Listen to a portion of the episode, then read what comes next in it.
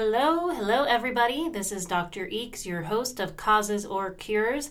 Thanks so much for joining in. Glad you're here. Wherever you are joining in from, the listeners of this podcast, last time I looked, are from all over, which is kind of cool because I like to keep it global. I like the global perspective, especially when we talk about health topics. So, keeping in line with one of the topics I wanted to focus on for 2022, which is industry's influence on health, and that could be food policy, public health, public health policy, healthcare, drug prices, um, the relationship between industry and healthcare professionals, how much money drug companies might give doctors, all of that. This episode is right in line with that. We're going to talk about industry's influence on healthcare. Um, and to do that with me today, my guest is Dr. Joel Lexchin, who is a physician in Canada. He is a researcher a professor at York University, where he teaches about pharmaceutical policy. He's highly published, and by that I mean lots of peer reviewed papers, hundreds, over a hundred for sure.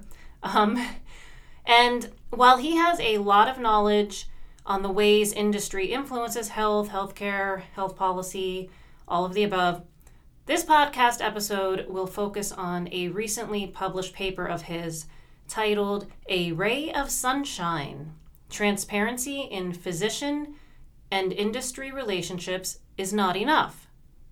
Now, a little brief history, because we'll get into this more in the podcast. The Sunshine Act, well, A Ray of Sunshine refers to the Sunshine Act, which was basically an act that said doctors had to report how much money they got from drug companies. That's what it is in really simple terms. So, He's going to talk about why the act came about, what it was supposed to accomplish versus what it actually did accomplish, how it affected the behavior of doctors, patients, consumers, all of that. And did transparency help? Obviously, from the title of the paper, um, more needed to be done. And he's going to talk about that and why more needed to be done. So, give me a brief second here, guys, and we will connect to Dr. Joel in Canada. Okay, Dr. Joel Lexchin. You are at the School of Health Policy and Management at York University in Canada.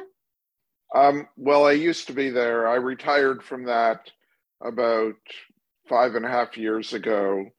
Um, I still have an, an, an, emeritus appointment there. I also have a, an associate professor um, appointment at the University of Toronto um, that doesn't pay me anything. And I work as an emergency physician in one of the um, big downtown teaching hospitals in Toronto. Okay. And you also, I read, have over 160 peer reviewed papers. So that's that's a um, lot. Yeah, actually, it's it's more than that now. Oh, geez. doesn't matter. it's a high number. Um, And I also read, I think from your Wikipedia page, that you were a member of the of Ontario's Drug Quality and Therapeutics Committee, and you oh, were many years ago. Many years ago. Thirty. Thirty years ago, and you were chair of the Drugs and Pharmacotherapy Committee of Ontario Medical Association for two years. That was many years ago too. Many years ago too. Yes. Still, but it still all counts as as experience. Um, yep. So the paper that we're going to discuss today, a, a ray of sunshine, transparency in physician and industry relationships is not enough. We're going to get into that in a minute, but I wanted to ask you, since you're a doctor and a researcher, what made you get interested in this topic of industry's influence in general? That's a long story um, which started in the late 1960s. I'm a a product of the 19, the university um, experience of the 1960s and early to mid 1970s. A lot of student activism. I got involved with um, with that, and as my interests turned to um, healthcare. I started to do research into the pharmaceutical industry, um, got into medical school, and realized how much um, interaction and influence there was on the way the doctors practiced um, from the because of their um, their relationship with the pharmaceutical companies um, and so started researching and writing about that. Um, i think my first book was in 1984 which dealt with some of those topics. Wow 1984 so that was and that was before i mean how do i put this? Uh, a lot of other people might have started to take notice. Yeah it it was. I mean there were people in the us that were concerned about this issue. There were a few people in canada. There was um, there were organizations in um, europe and in australia but it wasn't a um, a major topic of um, of writing or um, discussion at that point in time. Okay, so let's get into the Sunshine Act. Um, I thought maybe if we could talk about that first and why that came about and what people hoped it would accomplish, and then we can kind of get into what it did and didn't do. Does that work? Sure. Okay. Yep, that's fine. okay. Um, yeah, so this was this it went back to 2014, right? Um, yeah, it's. I think actually the first tranche of data was from the second half of 2013. That's when the they started collecting the the information. I mean the the genesis of the Sunshine Act were the hearings that um, Grassley, a Republican senator, held in the mid 2000s, um, especially around um, disclosures by, or they they discovered um, all the money that were that was was going to um, a group of psychiatrists in the U.S. that wasn't being declared, that may or may not have been influencing what those psychiatrists were saying um, they tried to get legislation through, which didn't, which failed. Um, but then the Sunshine Act got attached to the Affordable Care Act. um, and with a, I think there was a couple of years when they had to work out the details about how things were going to be um, declared and put up on a publicly available website but that finally started in um, mid 2013. Okay, and according to the Sunshine Act, gifts and funds to physicians, I guess, guess more than ten dollars. I think that's what it is. Ten dollars or more, or um, hundred dollars from a single company. So if you get twenty gifts of five dollars, that would still that would have to be declared. Okay, okay. So it needs to be declared according to the Sunshine Act. So what did they they hope what did they hope that this would accomplish? Well, if you read what people were saying when it came in, the idea was that patients would go to the website and look up um, their physician, Dr. X, and see that Dr. X had gotten $10,000 from Merck and $5,000 from Pfizer. And so that when they went to their doctor, they would um, then be um, able to say, well, you know, you're prescribing me a drug that's made by Merck. Is this being influenced by the the money that Merck gave you last year? That kind. It was felt that it would help patients understand whether or not the therapy that they were getting um, was was due to the relationship that doctors had with companies. Okay, and I also read uh, in your paper they were also maybe hoping that deans and hospital administrators would be able to look and see before they maybe hired a doctor what sort of conflicts of interest might might be there. If just anybody could look it up. Yeah, anybody could look it up. It's, and the uh, the other thought was that um, that people might doctors might be um, not they would they wouldn't be keen on having the relationships disclosed so some doctors may just decide not mm. to hmm. bother to have relationships in the first place okay that makes sense so they have the act 2014 late 2013 uh, they also have this website open payments which allowed for a lot of research and, and you can dig into the data, correct? To see. Yep. Okay, so what did we learn from from that?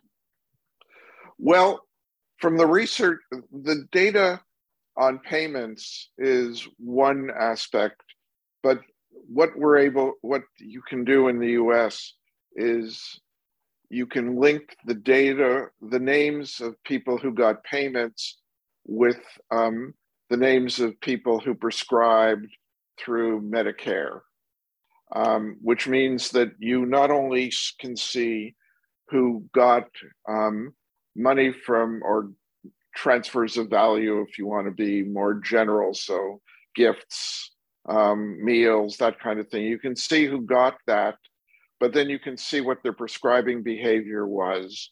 So you can put construct an association between um, people who got money from Pfizer and are they prescribing um, when they got that money or after they got that money did they start to prescribe more Pfizer products than similar products from other companies?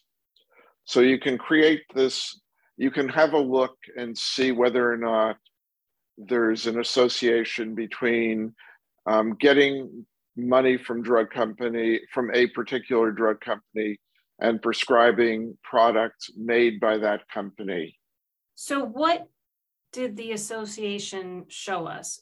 Were were branded drugs what were these these funds, these gifts, these meals influencing the way physicians prescribe? Well, the short answer is yes, they were. I mean, and this has been looked at in a number of um, a number of areas. So oncology, dermatology, psychiatry, um, and and other other groups of drugs. And what we can see is that even small gifts can um, are associated with changes in prescribing behavior. So there was one particular paper that people often refer to.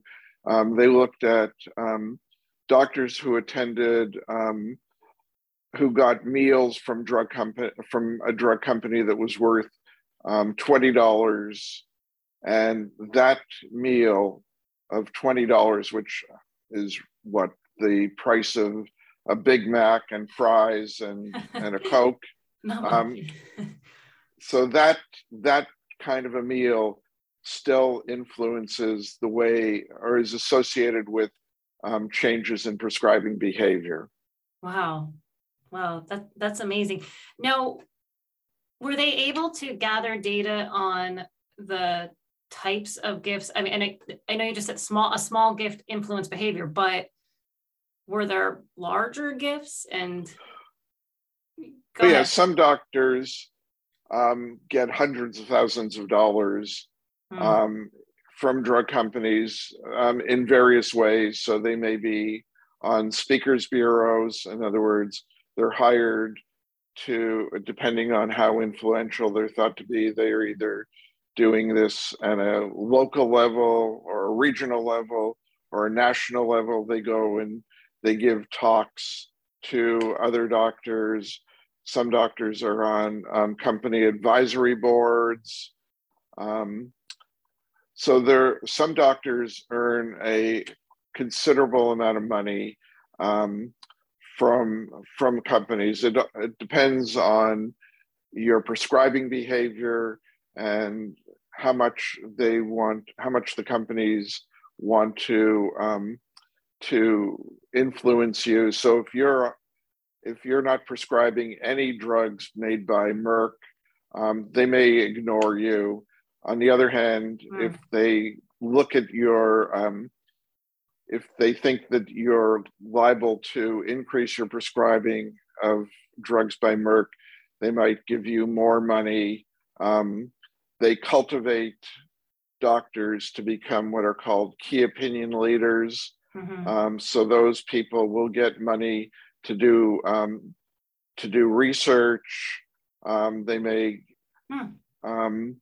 get money to, as I said, become go on speakers bureaus um, to amplify the messages that drug companies want to um, get out about the the value of their products. Okay, so they the hope uh, from the Sunshine Act, or they hoped that this act would change behavior. I guess maybe make it more ethical, or at least more transparent. Or they hoped that maybe doctors would change their behaviors. What did did anybody change their behavior, or was it business as usual? By and large, it was business as, usual. as usual.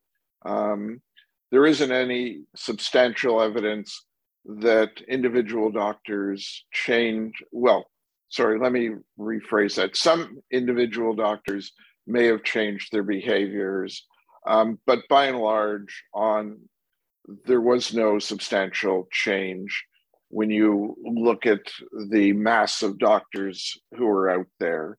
Um, similarly, um, the companies didn't really change their behavior in in the sense that they're still spending as much or more money um, on promotion or on payments to doctors as they had before the Sunshine Act. They may be spending it in somewhat different ways, but they haven't um, decreased the amount that they're spending.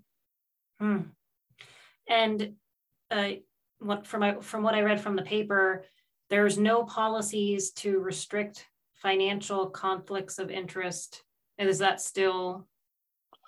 Um, that would that depends on where you um, where you look. So some there are some places have adopted policies um, to restrict conflict. So, okay. for instance, Kaiser um, on the west U.S. West Coast mm-hmm. um, doesn't allow doctors to meet with sales reps during their while during the business hours. Um, medical schools may have instituted um, restrictions on um, the kinds of relationships that physicians can have but this is um, really a, um, a piecemeal effort. There hasn't been any large scale um, changes through through legislation um, on what doctors can or can't do when when it comes to drug companies. Okay, and I wanted to ask you about medical journals. In the paper, you mentioned that they don't use open payments to vet authors or reviewers, uh, you know, I guess, you know, experts to come in and review articles. Is that still the case, or do some journals do do that? The only journal that I'm aware that has a policy is the British Medical Journal. So they their education articles and commentaries, I believe you have to be conflict free to be able to write one of those. Um, the New England Journal of Medicine used to um, restrict commentaries um, to people without conflicts, but that changed, um, I think, 20 years ago um, when the previous editor, Jeffrey Drazen, um, assumed the position as editor in chief. there may be smaller journals that restrict um, that that don't publish um, certain kinds of articles if people have conflicts of interest, but I'm not aware of of what those journals might be. Okay, okay. Um, and in terms of spending, this article was published in 2021 or 2020. I think you're 21. 21. Okay, because I I, I looked up these uh, references that you mentioned in your paper um, contributions to doctors from 20 top spending medical med tech companies collectively more than tripled since the Sunshine Act. So, just in terms, I'm just talking about impacting behavior. So, obviously, it didn't affect money, how much money um, the doctors were getting in that capacity. That's right. That's, I mean, the drug companies um, are able, the Sunshine Act actually is not, has turned out to be not just um, a something that people who are looking at the relationships between physicians and drug companies use um, to uh, to see if there's an association between um, receipt of payments and prescribing. The drug companies, well, um, data, big data mm-hmm. are also using that information and then selling it to drug companies. So um, there's one company in particular called IQVIA mm-hmm. um, that mines the information in the Sunshine Act get, together with information in the um, it, prescribing behavior in, in, the Medicare database, um, analyzes that and set, finds that um, there's a group of doctors who are prescribing more of one kind of antidepressant than another kind of antidepressant. And so they'll sell that information, companies buy that information and then use that information to target um, their promotion mm-hmm. um, to the doctors. So the companies um, know that promotion influences prescribing and are using the information from the Sunshine Act to um, to their advantage. Which is sort of the opposite of what, of what the original intent of the act was. That's right. Huh. Well, um, in the paper you wrote, apathy towards conflict of interest is not new. Um, some of the things you mentioned, doctors or researchers couldn't describe their university's conflict of interest policy. Um, and then again, there wasn't a decrease in payments to physicians um, since the act. Why is that? Why is it just people, is it just accepted as standard? People just don't care? Partly that. I mean, but there's also doctors have a, a great deal of naivete around their ability to take money, meals, gifts, travel payments, what have you, from drug companies and remain objective about um, the the evidence regarding um, the benefits and harms of, of medications that they're prescribing. So there was one study that was done um, somewhere in the US Midwest, um, and they asked re- residents and physicians, staff physicians, if they thought that um, interactions with with pharmaceutical companies would influence their individual prescribing behavior. 1% of the people said yes, but then they asked those same people if their colleagues would be influenced, and about a third of them said yes, their colleagues would be influenced a lot. So doctors do oh. not individually think that they're that they're educated, which they are, sure. um, that they're interested in patient welfare, which they are, mm-hmm. um, and that because of those things, they um, they can take the money, they can eat the meals, yeah. and nothing is going to nothing's going to change. And yeah. that's simply not true. Yeah. so if but if you have that belief um, then you you see no reason to change your behavior. Hmm. yeah I, I i think that's human nature more than you know just being a doctor. I feel like anybody oh yeah. Right? You know oh this person gives me gifts. They're nice. We have this great relationship.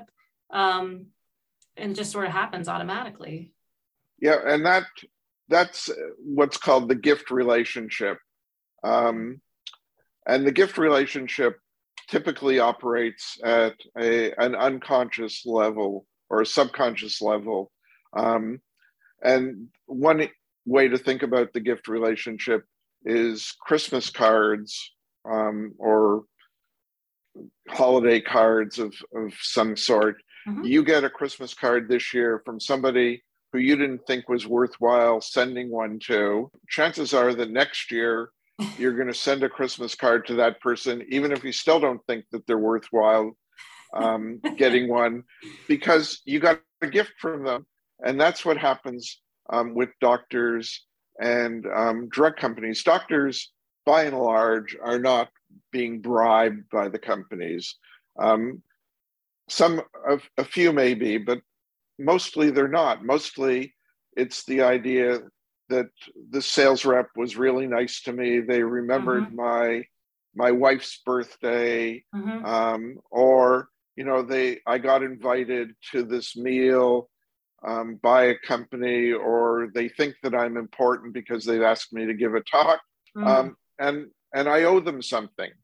Mm. Yeah. Well, that's kind of in sales. They always tell you to establish a relationship, a personal relationship, and then you know you're more likely to buy whatever they're selling. That's right, and um, and if you talk to people who used to be drug company sales reps, that's what they'll tell you. The doctors may think that that you're their friend, but you think of them as your customer. Um, the relationship is not the same, um, is not reciprocal um, between doctors and sales reps they have different views of each other. And if you stop um, prescribing a particular product made by that sales rep's company, that sales rep will just drop you. so much for the friendship, huh? That's right. um, I wanted to ask you, I thought this was an interesting fact, um, which I, I read from your paper. Disclosing may actually enhance presenter bias so does this refer to doctors speaking at various conferences? Uh, what does this mean, enhance presenter bias? So what, and this is based on some experimental research, um, but basically what it means is I get up um, to give a talk at a, at a medical meeting um, and I disclose my conflicts. You know, I took money from X. Um, I got um, travel payments from Y, et cetera, et cetera. And the audience thinks, gee, Dr. Lexchin is pretty honest. He's told us all about these things, and therefore we can believe what he's what he's telling us um, because he's an honest person. And then my attitude is, well, I've told them what I'm um, where I'm getting my money. Um, and now, if I, if they don't, if they're going to be naive and um, accept everything that I say, that's on them, because they should be aware of my possible biases. So I feel more at liberty to exaggerate, um, twist things, because these the audience should should be um, should be more skeptical of what I'm going to say if I'm talking about in hmm. favor of a product made by a particular company. Interesting. That's really interesting. Um, let's shift gears into how the Sunshine Act affected consumer or patient behavior. Uh, from the paper, you mentioned that only about 12% of patients know that this payment information is even publicly available. Um, not, not many people know about this, but it doesn't seem that people really care about it. That's right. And that seems especially true if you've got a, if your, your doctor is treating you for something that's a serious illness. Um, if you've got, well, let's say cancer, um, you you don't want to think that the kind of therapy that you're getting from that cancer is because of the last sales rep who visited your doctor. If you if you don't have faith that you're getting the best treatment um, from from your doctor, you may stop going to see that person. Um, you may stop um, taking the pills that you're being prescribed.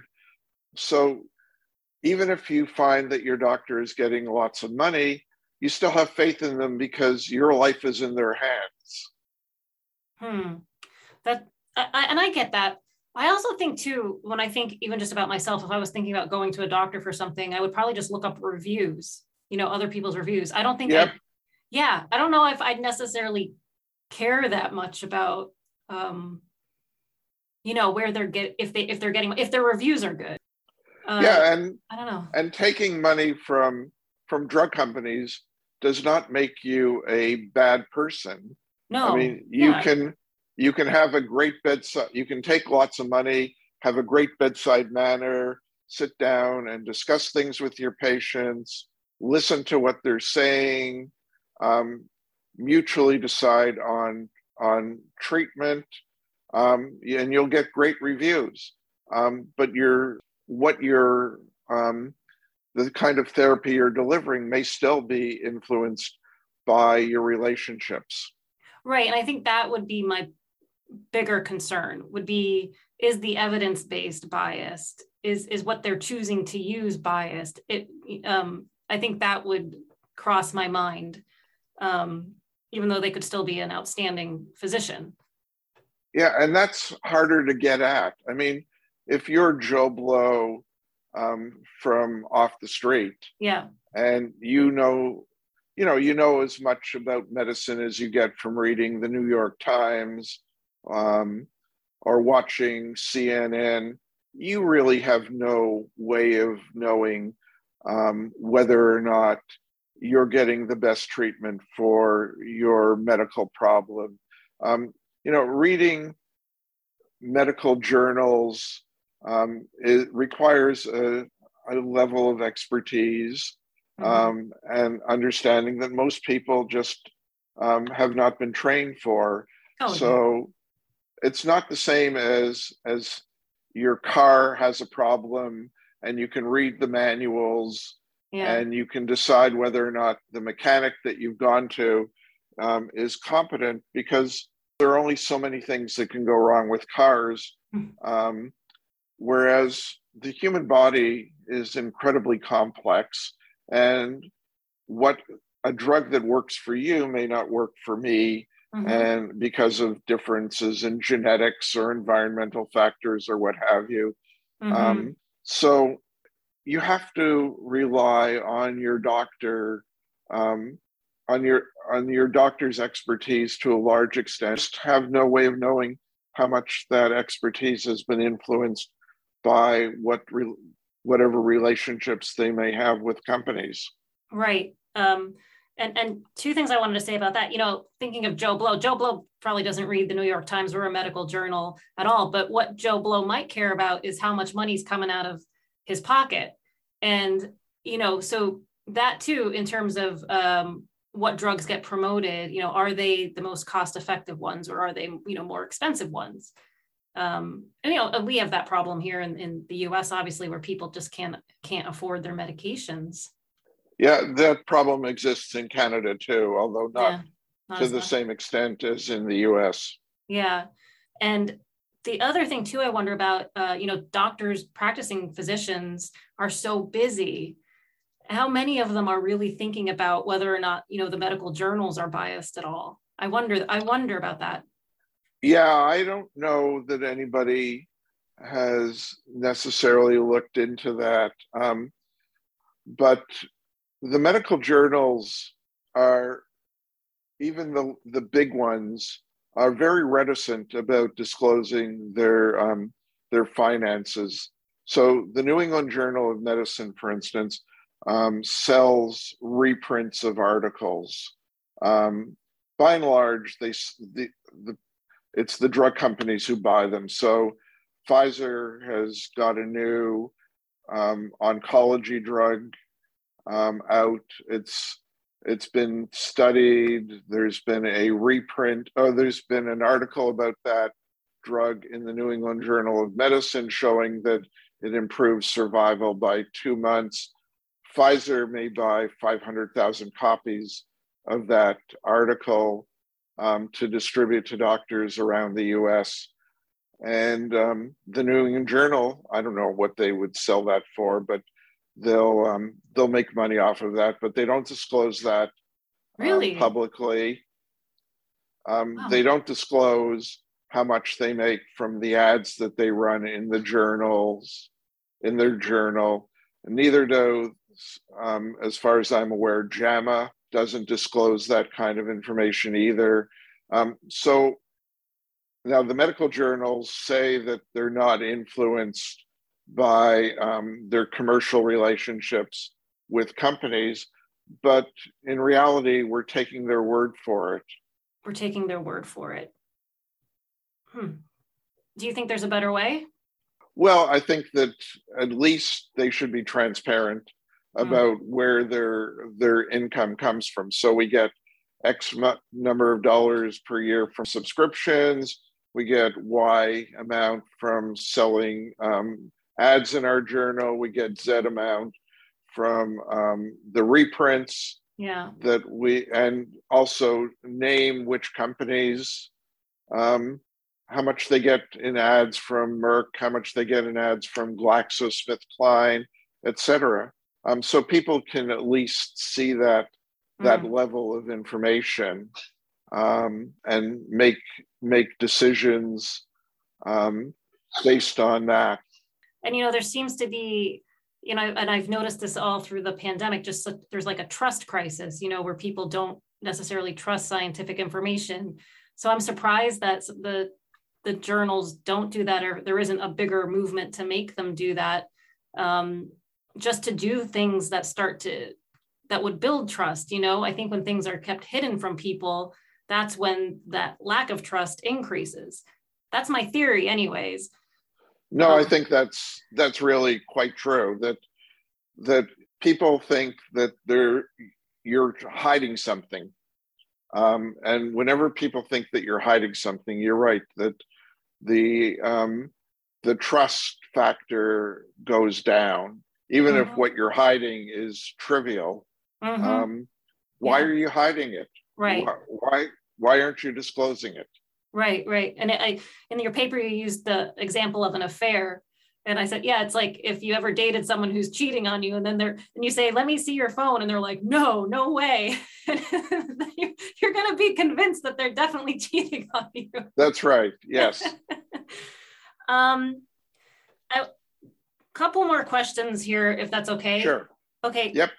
So basically from this article you're concluding that transparency is not enough so what other things do you recommend what are some things that could be done to make the system better well there if you look at it from a, a rather simplistic point of view there are two ways of dealing with conflict of interest so one of them is is managing it.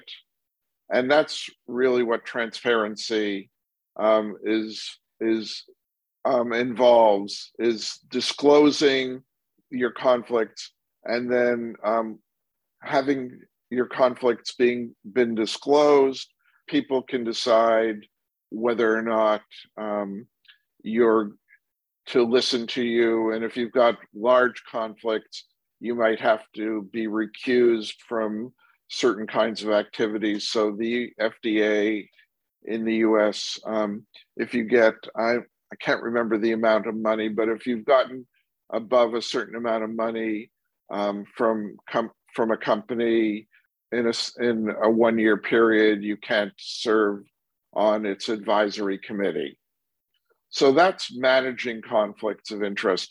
The other thing to the other way of looking at this is um, avoiding conflicts of interest in the first place. Um, and avoiding financial conflicts is possible.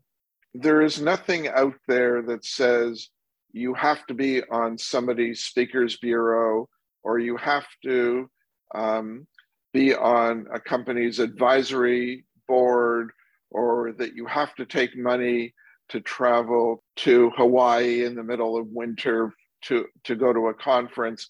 All of these things are conscious decisions that people make.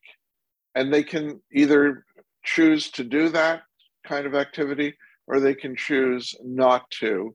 And I think that um, what, when you're dealing with people who have a degree of power, I think there has to be a push to tell those people that you can't do those kinds of things. So, faculty at medical schools who are teaching um, teaching students, um, if they've got biases, those biases may be transferred to the students that they're teaching, either directly because they'll be talking about a particular drug, or indirectly because they're the way that they behave um, in terms of going to drug company meetings um, will again be something that medical students will see and think, okay, well, you know, Dr. X is doing it, and if she's doing it, then um, it must be okay because she's an expert in this area.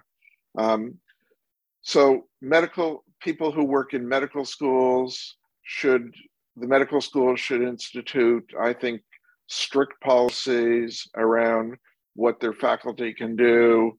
People who um, work for influential or influential organizations like the NIH should um, have strict, there should be strict policies.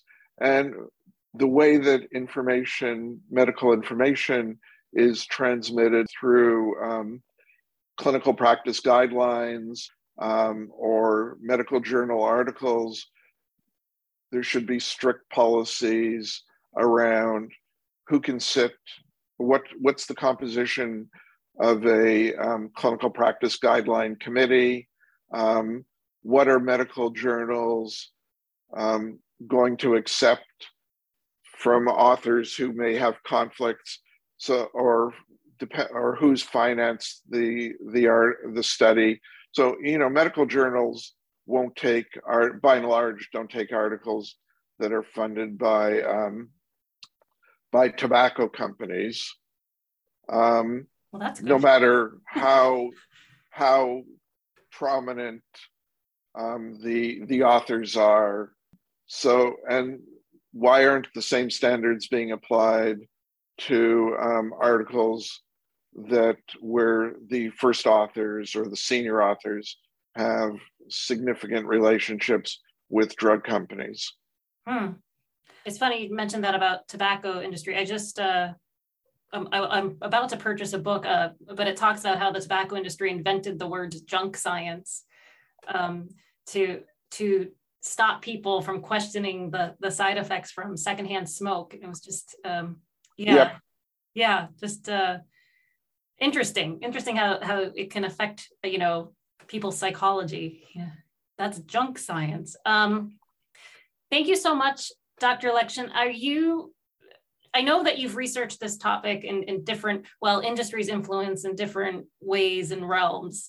Um, but if you're willing, if you'd like to talk, come on again and talk about a, a different aspect of this, it'd be interesting. Um, I don't know if there's anything, any other papers you're currently working on or something that you're super interested in right now, but I'd be interested in hearing that if you'd like to share it. Um, well, right now, so I think one of the things that I've been doing is looking at conflicts of interest um, with Canadian um, patient groups. But I think you've already had, is that what Lisa Parker was talking about from Australia? No, I actually wanted to do something on that because um, I don't know a lot about that, but I was, I did my literature search. This is all, this is like a totally grassroots podcast. It's a passion project, but it's, uh, I'm interested in healthcare policy and I work in public health and, you know, I've just, I just think that there's just such a trust crisis. And until we start addressing, you know, this influence of industry, I don't, I think it's going to be very hard to build trust again. Um, and that's sad to me, you know, because it's just then then we don't know what's going on, you know. Right, right. Well, you know, if if you wanted to have Lisa and me on together, yeah. we could talk about patient groups in Australia and Canada. That would be fantastic. Um, Lisa, Dr. Parker, she um, did a great job. She talked about industry's influence on drug and therapeutic committees and how they and how they make their decisions. Okay. Um, so that was really interesting to me, and she and she talked a little bit about the system in Australia. And I like, I mean, I'm in the U.S., but I like to hear about um, other, you know, other countries' health systems and that kind of thing. So yeah, that would be fantastic to have both you and Dr. Parker on. Um, okay, well, sure, I'd be quite interested in doing that. Um, thank you so much for your time. I look forward to sharing this. I'll probably email you and ask for a photo if that's okay. Just a sure. Okay. Thanks again, and um, enjoy the rest of your. I'm not sure what time it is in Canada. It's well, I'm on the west coast, west so coast. it's oh, that's right. just after eleven in the morning. Was wait? Are you in Vancouver? Victoria, BC. Oh, okay. I'm not familiar with. Um, but it's, I, I always wanted just, to go to the West Coast. Canada, Canada. I've been to Victoria. Victoria is a nice, smaller city, um, huh. and it's the capital of British Columbia. It's on Vancouver Island, on the south end of the island. Oh, From some parts of the um, of Victoria, you can look and see Mount um, Mount Hood in the in Washington State. Oh, that's gorgeous. I mean, I'm in New York. Well, I bounce around a lot, but right now I, I, I have an apartment in New York City. It's like a concrete jungle, but the nature looks so beautiful where you are, just the landscape and stuff. So, geez, I don't know. I'll jump in my maybe I'll jump in. Can I get there by a van? No, I'd have to take a van and who knows? Who knows with me? Um, all right. Thank you for this. Okay. I'll be in touch over email if that's okay. Sure. No, that's fine. All right. Bye bye. Okay. Goodbye.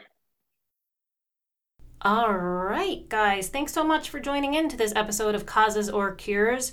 Again, this was another episode, part of my overall theme of industry's influence on health. And I have more podcasts lined up in this area, so we'll get to those soon, as soon as I have a chance to edit them. Um, I need an assistant or some something.